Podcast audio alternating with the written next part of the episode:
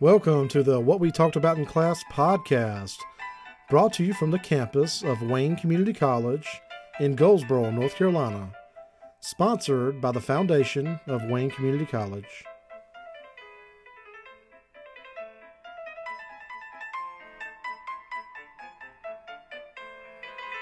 All right. Well, I'm going to go ahead and jump back into wrapping up chapter four. I'll do a brief recap to get us back to where we left off.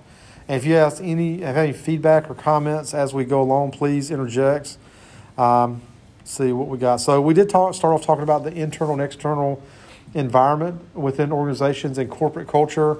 Culture is a top down thing, meaning that the way the president, CEO, owner, the way they act and operate is kind of the tempo for the whole organization. So, yeah, if you've got somebody that's highly energetic, positive, happy, that makes you feel secure and happy, you know. But if you've got an owner that comes in, starts barking orders and freaks out, it makes everybody else freak out a little bit, right? So uh, that's an important thing to have a, a good culture at the top. And it can be frustrating if you work in an organization and you know these things and then you see uh, bad management practices at the top where they have a either an apathetic attitude or they're not a positive, they're very negative all the time.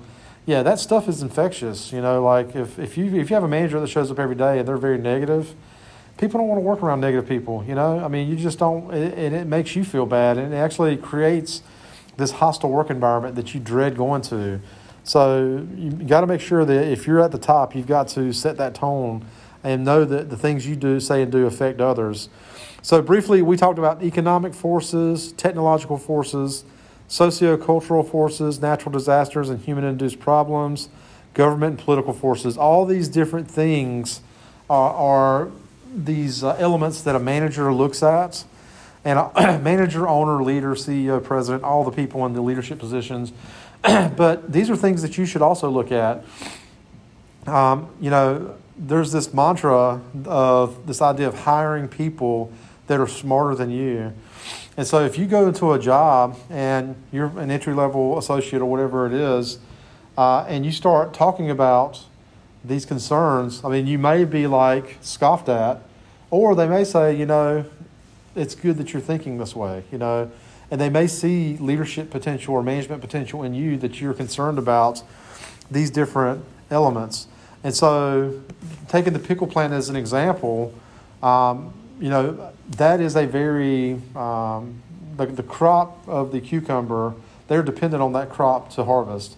And there's a number of conditions that could cause the harvest to be off, which could mess up their entire manufacturing process. It's, for example, it's not guaranteed next year that that cucumber crop is going to make the way they want it to.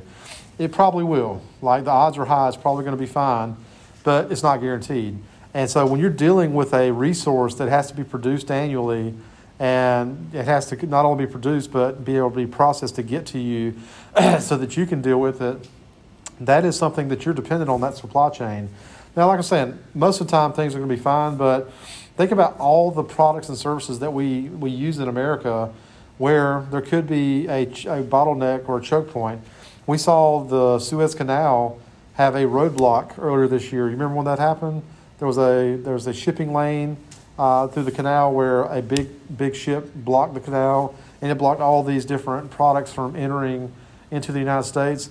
Uh, when the oil or gas pipeline got um, ransomware earlier this year, do you remember when that happened? And the gas prices started shooting up because they said it's going to be a challenge to get the gas or oil, you know, to the lower states. Um, yeah, these things happen, and these are these are forces that sometimes are out of control of the business, but uh, the business still needs to be able to look at these things, think about them. So when they happen, it's not a blind side. You know, I've got a friend that I talked to recently, and and we were just talking about things that potentially could happen in the future. And now, if those things do manifest, uh, he will be less likely to freak out. You know, because we've talked through the game theory of okay, this is what the move is, this is what the counter move could be, and how you play it out. So, um, all these things do parallel your personal life. I know I say that over and over again, I repeat myself, but I believe a business education has a lot of practical implications for individuals and families. And so the things we look at as a business, uh, as a manager, leader, um, same thing applies to your household. As a parent, I think about these factors and how that affects my family, my children. Uh, and so if I'm concerned about natural disasters, you know, if, I'm, if that's something that's my hot button issue, maybe I consider moving my family to where that's not as big of a, a consideration, you know. So, um, but moving on, we talked about globalization. Uh, this, this is this uh, basically where the world has become a marketplace where we all interact with each other. And with everything in business and in life, there's give and take. There's, uh, there's cost and benefits. Uh, there's a lot of good benefits. It opens up labor and resources from around the world. The cost, though, is the labor cost in our country. So I can start a company, you know, start with just me, I hire a few employees, and before you know it, I've got 100 employees making these things and then I say, well, I grew this company to 100 employees. They're all making these product, whatever it is, for me so I can sell it on the internet. But I'm paying these people, you know, $15 an hour. You know, that's a lot of money that's popping out, you know, on payroll. So I can actually contact a warehouse or a manufacturer in China to say, hey, I need this outsourced because this payroll's eating me alive. They say, oh, sure, we can make it over here for, you know, a substantially lower rate. And before you know it, I have to let go of all most of my hundred employees. Those those jobs find you know go somewhere else, and then uh, I get my business still thriving because I'm making this this new product. Now, that what I just said, it, sounds like easy, but I've seen companies that go through this, and it's not just as easy as turning one switch off and turn it on. You know, have the idea of having stuff manufactured in China sounds great from a uh, resource standpoint or payroll standpoint, but you've got to ensure the quality is still going to be there and it's still going to be that same type of product that you want. And some business leaders, they don't want to manufacture in China simply because they want to control the process domestically. They want to be here and manage it. So I've already talked about these uh, external forces, so I'm going to move on. On uh, Wednesday, I also talked about this uh, certainty and uncertain environments. Um, nothing is certain, but with a reasonable uh, predictability, if I'm a business person and I'm going into work right now, I have a reasonable expectation of what today looks like from a business standpoint. Tomorrow, probably still pretty reasonable. Next week, the same. Six months from now, who knows, right? If you're a business person in uh, 2019 in October, you have no idea that COVID is coming, right? I mean, but you have this reasonable expectation. I'm going to go into work tomorrow. It's going to be business as usual. But then come February, March, April 2020, uh, last year, it was a complete, you know, just just like just a complete chaos, and there was a highly uncertain environment. They didn't know what they were going to do, how they were going to adapt. Uh, the the best companies uh, that stuck around did adapt. They did make those changes happen. And so you want to have as much certainty as you can in what your business is going to look like and how it's going to function. Like if I open up a restaurant, I have no idea how many customers are going to come in that day. You know, there's a lot of uncertainty there. But once I get established, you know, I've been around for a couple years and I and I know the ebb and flow. I know that during the work week, office people are going to come in and eat. On Saturday, maybe not so much. On Sunday, you might get the after church crowd. And I kind of can feel that ebb and flow. When I worked in the restaurant industry, I very much saw it. You know, I could tell you what time of day was going to be busy, right? Or I could tell you uh, what time of day was going to be dead. When you work at Starbucks for a little bit, Miss Hood, you'll be able to say, yeah, from like three to six or seven, nothing. Seven to eight, maybe before we close, we get a rush. You know, people come in. I actually met a young lady last night at Food Lion on the way home and I like to talk to people. My kids like think it's cringy for me to just be polite and human to other people. But like if, if you're a if you're a service worker, you're working at a register or you're you're a cashier at like uh, Starbucks or wherever it may be, I like to ask, "How's your day going? You know, how's things going? How's your shift going?" Because I used to do those those types of jobs. I used to be a server, you know, and I want to be treated like a person, not just oh here you know here's money, give me my stuff. So I'll ask them, and my daughters think it's the cringiest thing in the world to ask people how their day is. You know, so like, Dad, you're talking to people. How can you do this? Oh my God, you're so embarrassing. You just said hello to somebody. Uh, yeah, I don't understand. But in any case, uh, I met this young lady. and I said, you know, how's how's how's your shift going? How's how's how's tonight? And she was just telling me, you know, like it's been It's, it's just she's just got here, starting to get busy. But in the brief conversation I had, this was probably a one to two minute conversation. She had been there for nine months, and she told me that right before she was ready to leave, almost every night there was a rush. Like she, there was this ebb and flow. Like like right before school gets out and work gets out, I'm sure it's dead in most grocery stores, right? But then when school gets out, people are thinking, oh, we got to get supper, we got to get stuff for tomorrow or the next day. So I'm thinking like four, five, six is a rush, then it's dead again while people are eating supper. And then you get that last rush of people who forgot to get something and they need it before the store closes. And so after you hang around a while, it gives you more certainty in how your business operates. Uh, but the first six months, year, two years of opening a business, there's a, there's a heck of a lot of uncertainty. My dad opened up a business. It's probably been, gosh, when did we open this business? 2002, 2003. He started a small used car lot on uh, 701 in Clinton. Um, it was a great location, fantastic location. In fact, the person that bought it from my dad after the fact is still there and they're doing really well. Um, but we just opened our doors, had no idea what the, the business was going to look like. But we were right across the street from a large manufacturer and we got a lot of business and we did great our first year. Uh, and if I could do a do over, we would make some changes, but uh, that that would have been a very long, good, long term, successful business. Uh, I would actually be interested in doing something like that again at some point. So we'll see. All right. So organizational design and structure. I think this is kind of where we we left off. We talked talked about mechanistic versus organic. Mechanistic are these stable, certain, more certain, or low uncertainty environment. I don't like that low uncertainty. That's kind of hard to wrap your brain around you have more certainty, or it's a, it's a more certain business environment, meaning there's a predictable model that you're going with. You better believe, like huge companies like Target, Walmart, Best Buy, big box retail, they can almost predict within a really good accuracy what their daily sales are going to be every day of the year. It's nuts how you can do that because they've got data that goes back decades at this point.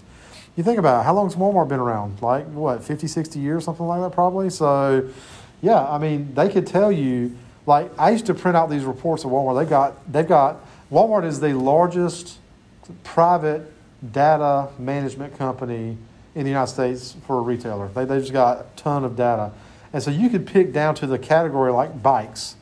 I mean, if you look at bikes as that category, when do kids get bikes? Summertime. What else? What's another big event? Christmas. Bikes are one of the top 10 items every year for kids for Christmas. Why is that? Because when a kid walks into the living room Christmas morning, they see a bike, it's like a big, nice thing, and they freak out, and they, they, they start riding around the house. So, like, bikes are big during the December, and if you if you go next time you're in Walmart, notice the bike rack, and then look at it again like a couple weeks out before Christmas, it'll start to empty out. It'll be gone, and then ideally, not for Walmart, but it'll sell out. They'll, they'll sell out of bikes, and they'll actually bring in pallets of bikes and have. They used to hire uh, bike builders just to come in and build bikes uh, over the holidays. But in any case, um, these categories you can actually predict when these things are going to start selling, and how many are going to sell, and how long they'll sell for. Thanksgiving's another big holiday. There's all these big holidays. In fact, Walmart is nothing but one big cycle. It's a daily cycle and, and a annual cycle. So you go from Halloween, Thanksgiving, Christmas, uh, which uh, New Year's, which is uh, basically get healthy. They start promoting like treadmills and, and weight loss products and things like this. And then you got Valentine's Day. Then you got I don't know where St. Patrick's Day falls, but Easter's in there. And then after Easter, we're going to summertime, like out of school, you know, that kind of stuff. Fourth of July then it's back to school, and then it repeats again every year like that. And they know basically what categories people are interested in, what's going to sell. If it's not selling, Walmart won't keep it. You know, if it's not something that's going to sell, there, there, there's that square footage is too valuable. Every item on the shelf has to carry itself. It has to justify why this item belongs on the shelf. Because if nobody's buying it, there's something else that could be sold there. And so uh, Walmart pays very close attention to that data. And I have no idea their exact methodology, but if I was a, um, a home office person for Walmart, I imagine they look at the best and the worst performing categories and or t- items. And if your item is consistently on a worst performing list, it's, it's going to be removed from the store. They're not going to keep it. And so mechanistic, these are these um, stable environments where there's, there's uh, you have predictability of how things are going to go, like in that seasonal adjustment Walmart does. Organic organizations are very much fluid, and there's not a lot of predictability yet.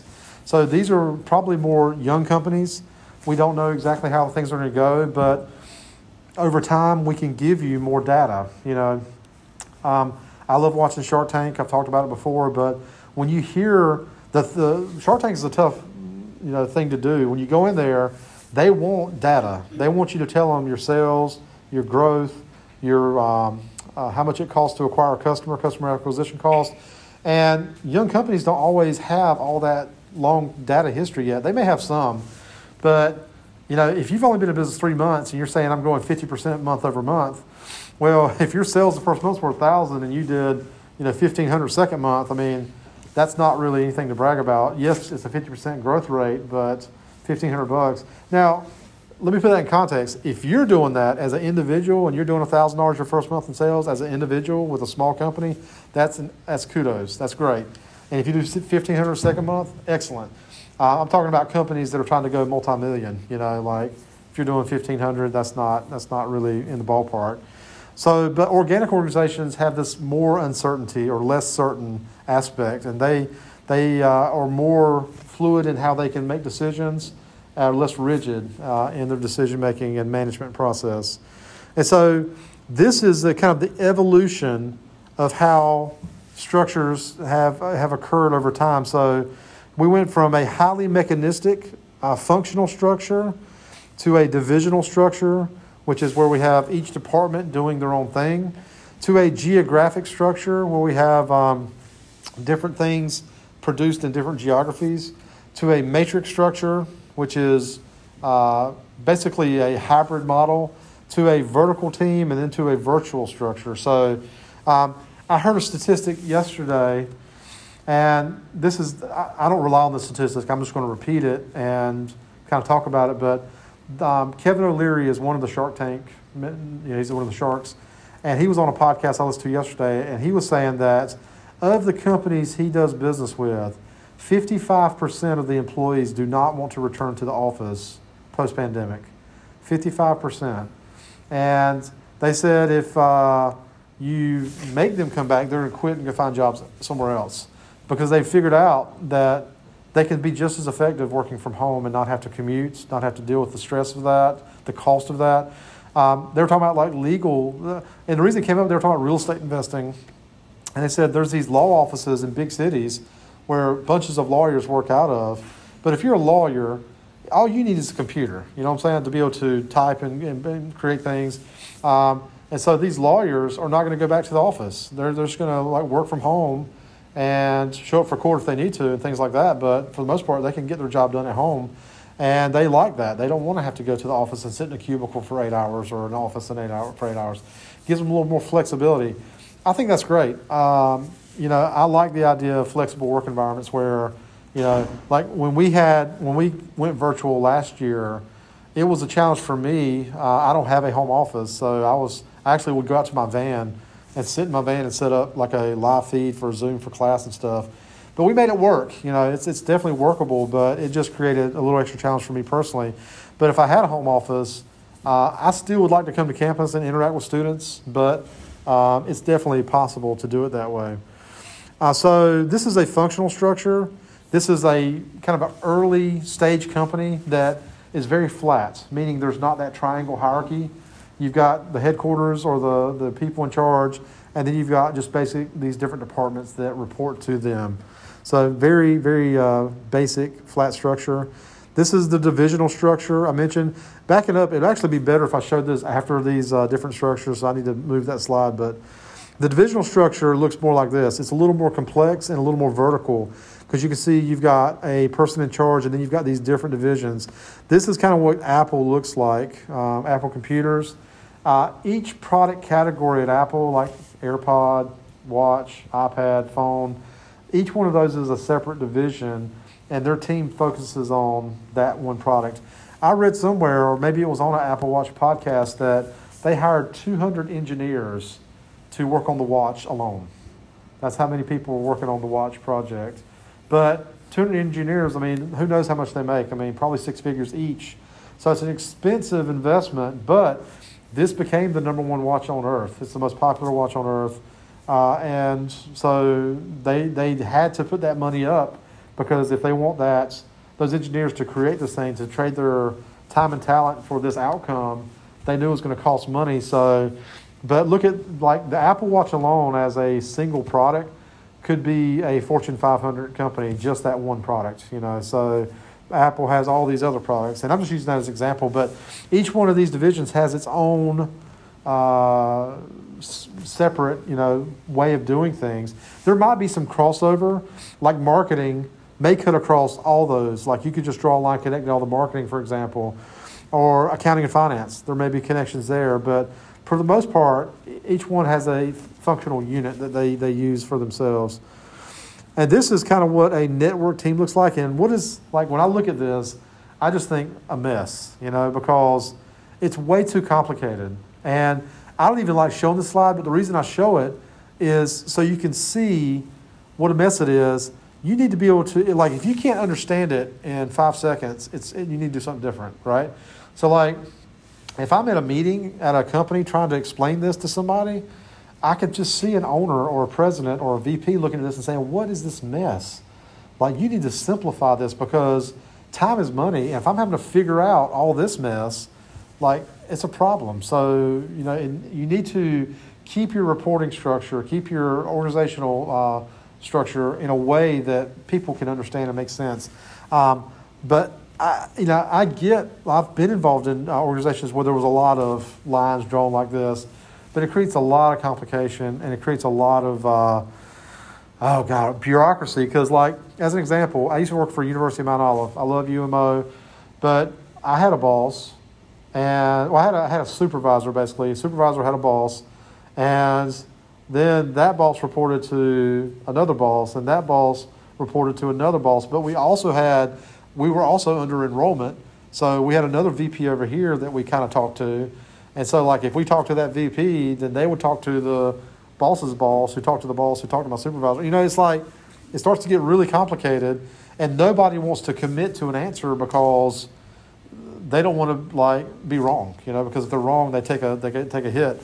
So just you know, simple is better. It just is. This is a virtual structure, and you can see how simple this is. We're all working on a project. I actually just entered a virtual structure. Um, I actually got a position uh, as a editor with um, the North Carolina Community College Journal of Teaching Innovation. It's a new journal that just started. I'm going to help in the editorial review process. But we're very much arranged just like this. You've got a, we're all, basically twice a year, we're trying to put out a journal. And we all work kind of in tandem around this circle of that mission of putting out a journal. journal. So uh, you'll have an author who will submit it to the editor in chief, and that editor will disseminate the writing to one of us. Uh, and then we'll go through and uh, see if it's worthy of being published, and then uh, offer our feedback and recommendations. And then if it is, it'll just kind of go around the circle and uh, go to somebody who can copy edit it and then prepare it for publication. So um, but we have some people that do uh, some mild marketing and some like logo design and stuff like that. So, uh, but yeah, simple is better. This is a very simple, easily understood structure. So this is a. I like showing this slide. Um, it easily identifies what happens to create a product or service. So input, like when you create that cup of coffee at Starbucks, You've got coffee beans, you've got water, you've got other ingredients that go into whatever that specific customer wants. Those are the resources, the raw materials. The throughput is the process of making that cup of coffee. You know, the beans and water are nothing without you stepping in to grind them up, process it through a machine, create that final product. And the output is that final product, whatever that is. Same thing with the jars at the pickle plants. You know, like without you observing and making sure that they're right, the output is not going to happen. You know, you've got to make sure that there's no cracks or random glass in those jars. And so, uh, you being there is a part of that throughput process. Same thing with agriculture. You know, you are the essential element in order to make the seed go from the seed to the final product. You know, you there to, to manage that process. And so, Uh, this applies to pretty much all products and services. Um, you have to have some type of raw material, and even if you're just produ- producing a service, you may need some materials with that. Like, let's say that you've got a, a grass cutting service or a pressure washing or a resume writing, whatever it is. You need some type of equipment, you know, raw material to make that final product, whatever it is. Um, so, yeah, inputs, throughputs, outputs. That is the process by which we go through to create those products and services. So we've talked about the external environment. You see these things on the outside. Let's talk about the internal environment a little bit. This is uh, there's a formal and informal subsystem. You've got leadership, strategy, management, goals, marketing, operations, technology, and structure.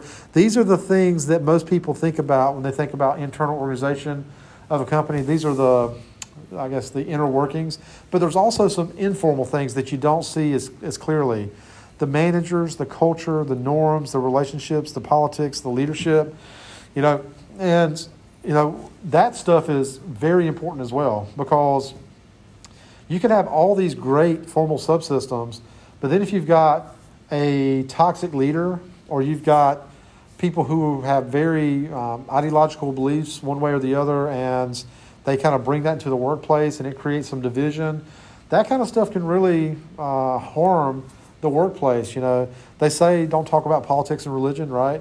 And there's a reason you say that because no matter what you say, you're going to either offend somebody or uh, rub somebody the wrong way, or people will create judgments on based on how you answer those questions. So.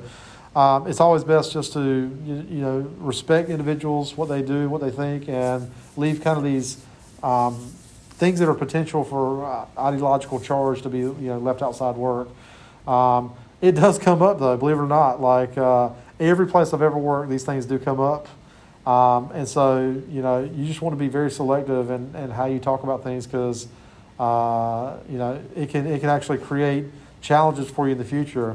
Let's say that, like, uh, you know, you've got this religious belief that is kind of contrarian to a, the, the majority of religious believers in the area, and you start talking about that in the workplace. Well, when it comes time for a promotion, even though you have legally protected status, you know, you have a right to freedom from religion and not to be discriminated against, there is the chance that somebody could pass you over for a promotion because of things like that.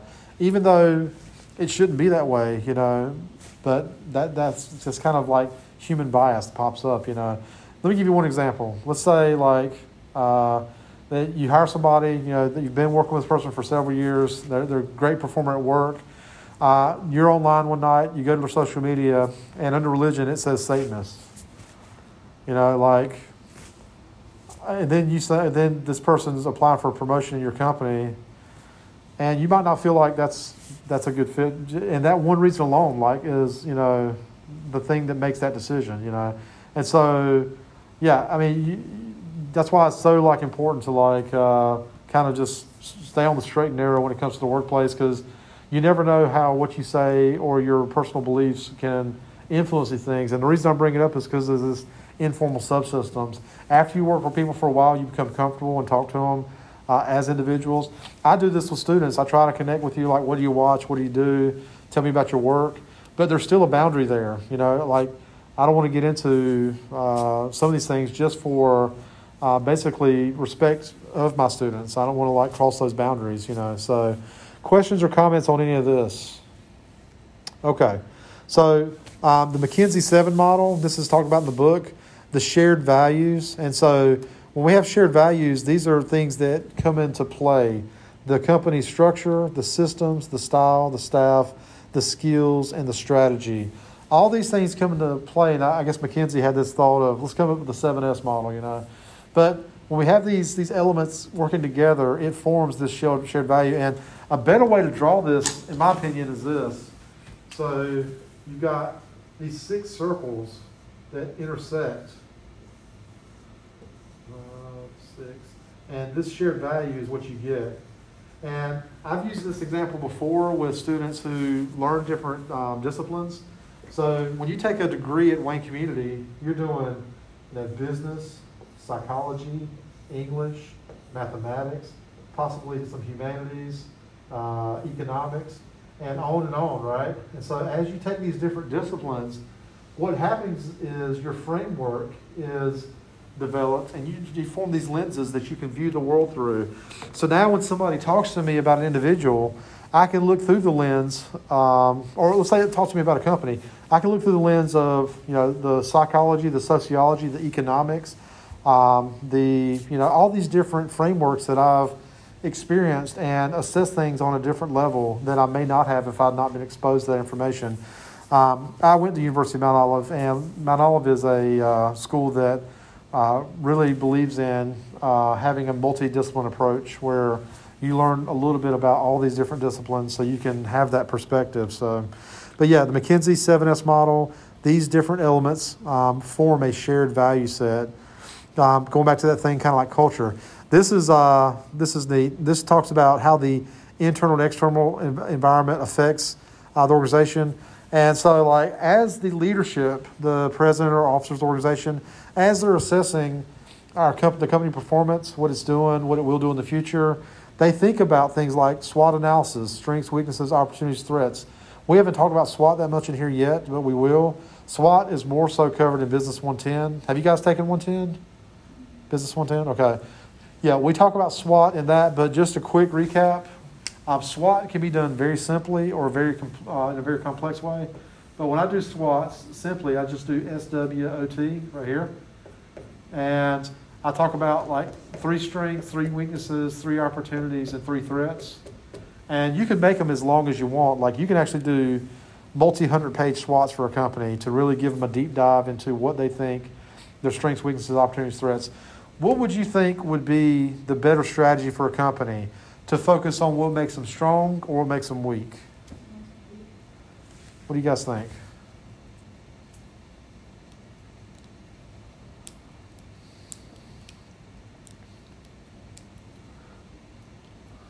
What do you think is the better strategy? Focus on what makes you strong or what makes you weak? Any idea? What makes you weak? What makes you weak? What do you guys think?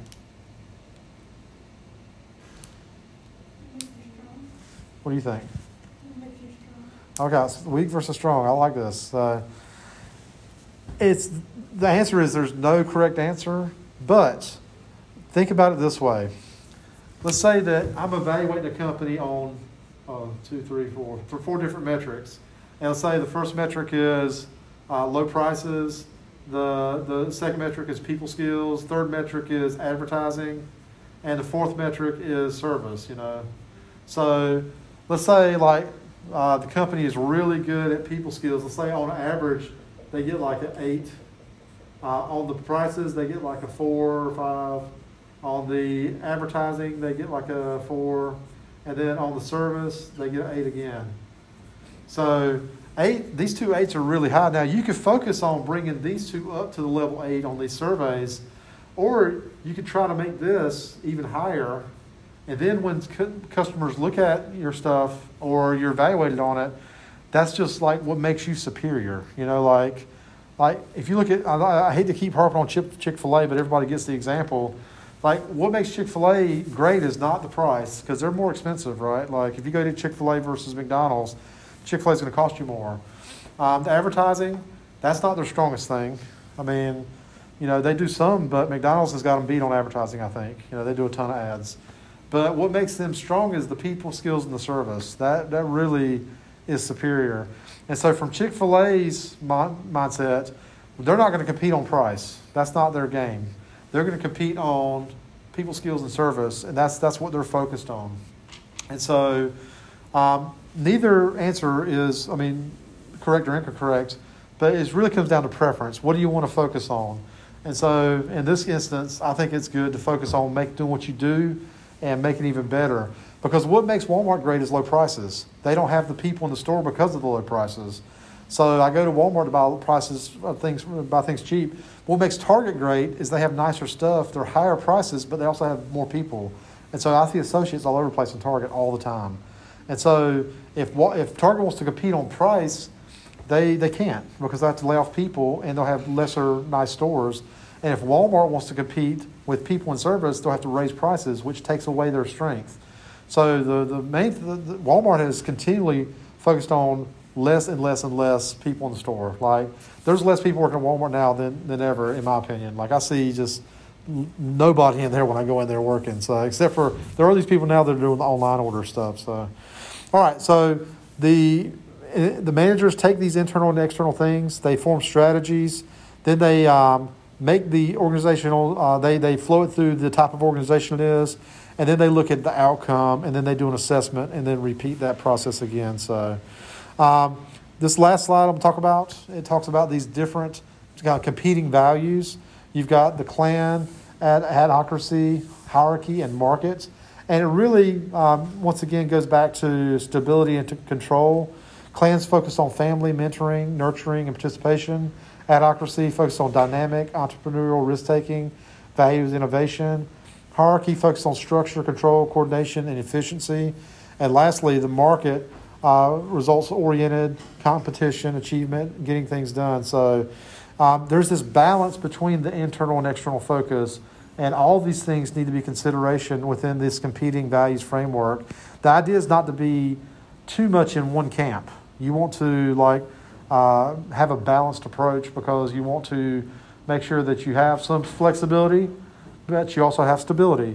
You want to make sure that you're focused on the external, but not forgetting about your internal. So it's it's really a balanced approach, and just wanted to uh, point that out. All right, guys. Any questions about any of this stuff we talked about today? All right. I know that was a quick re- recapping, uh, wrapping up of chapter four. If you do have any questions, shoot me an email. Don't forget about your homework, and I will send this out uh, a little later, so you'll have a copy of the recording if you wanted to recap it. Okay. All right, guys. Have a great weekend, and I will send it. Uh, see you on Monday. Okay.